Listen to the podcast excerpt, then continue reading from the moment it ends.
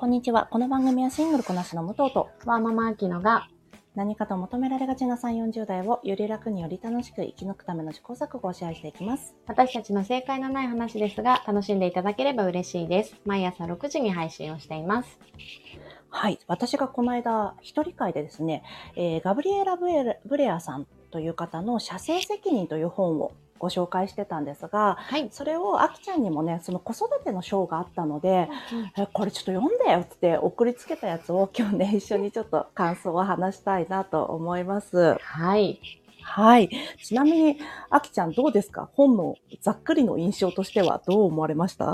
なんかあの、まあ、武藤も感想でお話ししてたけど、うん。なんか、こう気がつかないうちにいろんなことを受け入れてしまっていて、うんうん。言われてみれば確かに、みたいなそうなんだよね。視点、新たな視点がいっぱいあったよね。ね。あの、私がその時一人会でお話ししてたのは、なんか法律的にも、えー男性を、えー法律的にも慣習的にもかな、男性を守る方に力が働いているっていう。なんか、なんだろうね。普通に考えたら、おおかしなことなのに、なんかすっと受け入れちゃってたよねっていうお話をしたんだよね。うん。うん。そうだね。なんか、えっ、と、まあ、育児に関して、今、ね、Now でやっているけれども、うん。やっぱり女性が当たり前に負担が多いしう、んあ。と一番思うのは、もう産んだ瞬間から母親にされるから、うんうん。いろんなことができて当たり前の前提で、育児がスタートしちゃう感じがするんだよね。ね、そうだよね。うん。だから、まあ、授乳、沐浴、寝かしつけっていうのも、うんうんもちろん試行錯誤しながら、みんな工夫しながらやっているけれども、ね、そうだよ。お母さんだって知らないのにさ。そうそうそう。だけど普通に多分、夫さんとかパートナーの人はさ、うん。あの、どうすればいいのとか、うんき。っとママに聞いてると思うんだよね。ね、ね、これわかんないんだけど、みたいなね。そうそうそう。うんでも言っちゃえばこっちもわかんないし、うんうん。あの、できていることが当たり前と思うなよって、すごく思うんだよね。ね、本当に。これがさ、例えばさ、あの、すごく簡単なことを知らなかったとしてさ、うん。え、私もググりながらやってるだけなんですけど、みたいなことをさ、友達同士でやってたらさ、お前も調べるよで終わりなのにさ、なんか、母親だからできて当たり前がさ、当たり前になっちゃってるよね。そうなんだよね。ね。で、このあきちゃんに送った中でも、親が2人いる家庭であっても70%の女性が完全にまた多くの割合で家事を負担し、66%が完全にまた多くの割合で育児を負担していると答えています。なんだって。はい。これアメリカでもそうなんですって。ね、それちょっと意外だった。ねえ。あきちゃんの感覚的にはどう？ね。まあ、日本で言うと、うんもうほぼ90%くらいのイメージ。90%か。周りのお友達とかもやっぱりそんな感じ？そうだね。ほとんどママだし、でも、うんまあ、このコロナがあって、保育園の送り迎えうん。が、あの、在宅勤務とかでだと思うんだけど、すごい、うんあの、パパさんが来ることが増えたなっていうのを感じていて、なるほどね。ね、まあでも家の中の家事分担とか育児分担までは見えないけど、うん。あの、それはすごくいい傾向だなとも思っているんだけど、うん。あのーこの間保育園の、えークラスの、えー LINE グループができたんだよね、全員の、全員の？全員のなんです。それは何？父母会？まあ、あの、卒園に向けて話し合いとかがあるから、ね。そうそうそう、うんうん。あの、別に仲良しグループっていうことではなくて、事務的に作られた LINE グループなんだけど、んうんやっぱり全員ママさんなのよ、登録は。え？なんで、そうそうそう。それをやっぱりママ友と話していて、当たり前前にママが交換してそこに参加しているけれどうも、ん。あの、ね、ご主人、あ、ご主人じゃないね、あの、うんパパであってもいいはずだし、うん。やっぱり日本はまだまだそういう社会ですよ。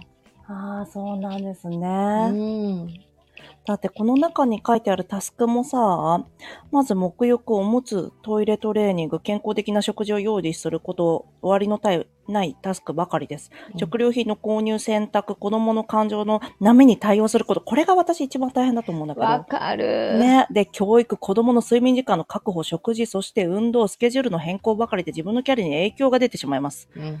で出生証明、出生証明、社会保険番号の申請、病歴の記録、ワクチン接種、証明書、入学願書、申請書、誕生日会などのお誘いすべてがうまく回るように支払いをすること、支払いを管理すること、山ほどのペー、山のようなペーパーワークも終わりがありません。だって。はあ。どうですか？終わりや、終わりないですよね、確かに。これさ、私これ聞いてさ、あの、これをしおり挟んでるというか、あの、マーカーを引いたところだったんだけど、うん。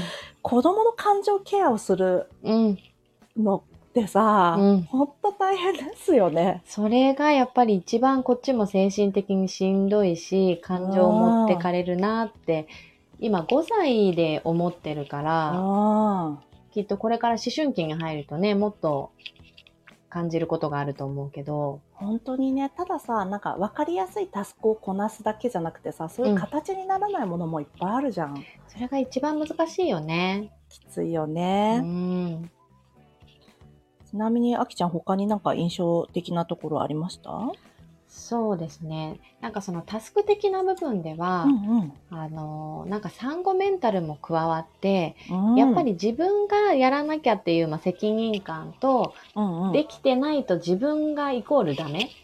みたいに思いやい。すいんじゃないかなって。あ私は思わないけどね。よかったよ、じゃあ。うん、強い。それでいい。そうそうそう。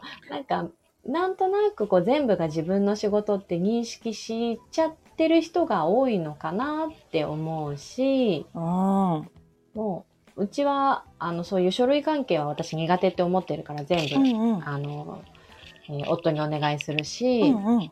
ちゃんとそういう割り振りをね、あのこちらもお互い大人としてやんなきゃいけないよね。こう文句を言ってるだけではなくてね、もちろん。ね本当にね、それやっていかないとさ、うん、後々長い、この後の、なんだろうな、大学卒業までの間、うん。結構大変になっちゃうもんね。本当にそう思う。でも、なんかまあ、こう言って大変さとか、あの、うん女性の負担がっていうのはもちろん目に余るくらいあるけど、うんでもやっぱり子供と一緒にいれる時間がイコールまあ長いっていうことだと思うから、うんそこは必ずしも何でしょう、あの、デメリットとしては受け取らず、うんうん。ね、言ったらきっと初めての、あの、歩いた瞬間とか、うん初めて笑った瞬間とかっていうのは立ち会うことはきっと多いと思うから、うんうんそういった部分にもちゃんと、なんだろう、あの、フォーカスはしたいなって思うんだよそうね。だね。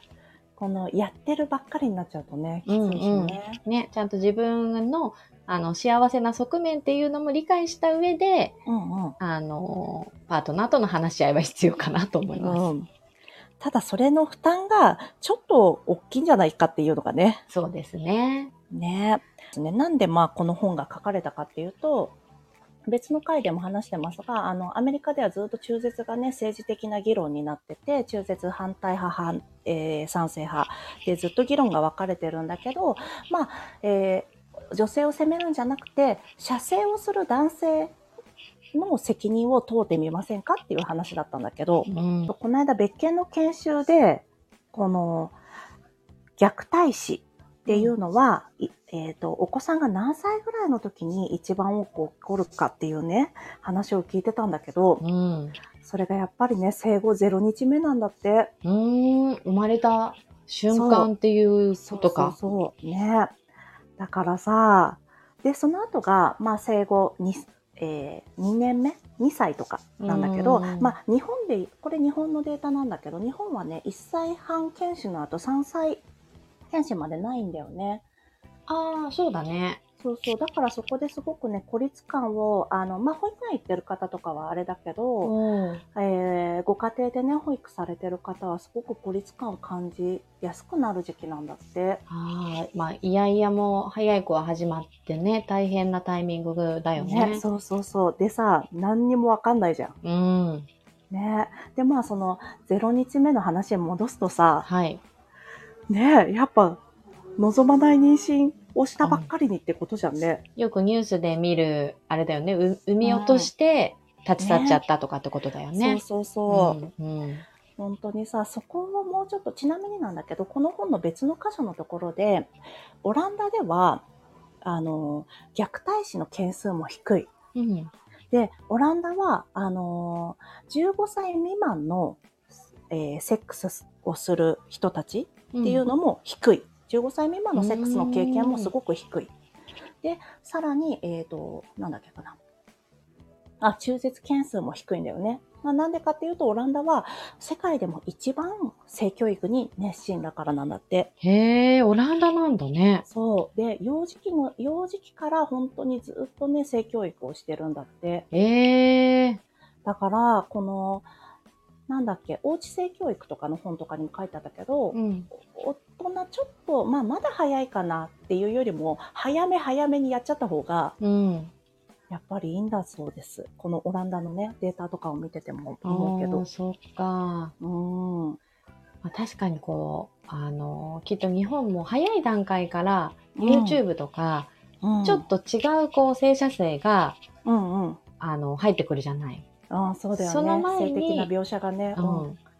あの、正しい知識を教えなきゃいけないんだね。ねだって早い子はさ、本当に早い小学校1、2年生から興味を持ってるし、幼児期からもう興味はさ、あるじゃないですか。そういうセックスとかじゃなくても性的なことにね。うん。ねという感じですかね。という感じも何もまとまらないんだけど。うん、まあでもここはね、本当に課題を感じる部分だよね。本当だね。で、あとこれさ、あの、国でやらないから、結局家でやんなきゃいけなくて、うん。そのご家庭ご家庭のこのバラ、なんだ、差がね、出ちゃうところだよね。そう、なんかやっぱり課題と感じるのはさ、結局サービスとかは多種あるんだけど、ん。あの、いちいちやっぱお金がかかってくるし、その、今の日本の感覚のベビーシッターっていうと、やっぱお金に余裕がある人が使うものっうんうんうん。ていうのがまだ強いのかなって思うから、ね自治体からお金とか出るとはいえ、すごく少額だからね。そうなんだよね。うんなんかもうちょっとそこのハードルとか間口を広げてもらって、うん。あの、パートナーが無理ならそういうサービスを受けやすいようにしてほしいよね。ねあとは、まあ、パートナーが、パートナーがそもそもやろうねっていう気持ちもあるから、うんこの長時間労働をそもそもしなくちゃいけないうん。現状っていうのがなかなか変わっていかないと難しいかもしれないよね。結局やっぱ社会に戻るよね。ねそうなんだよね。だって個人じゃどうにもできなかったりするしうね。ーん。うん。はいね。はい。話し続けてしまいますが。はい。ね。では今日も聞いていただきありがとうございます。この番組はスタンド FM はじめ各種ポッドキャストで配信しております。ハッシュタグ正解のない話、ハッシュえー正解が漢字、その他ひらがなでつぶやいていただきましたら私たちはいいがいいねやコメントしに参ります。皆さんのフォローやご意見いただけますと大変励みになりますのでお待ちしております。ではまた次回、失礼い失礼いたし。ます。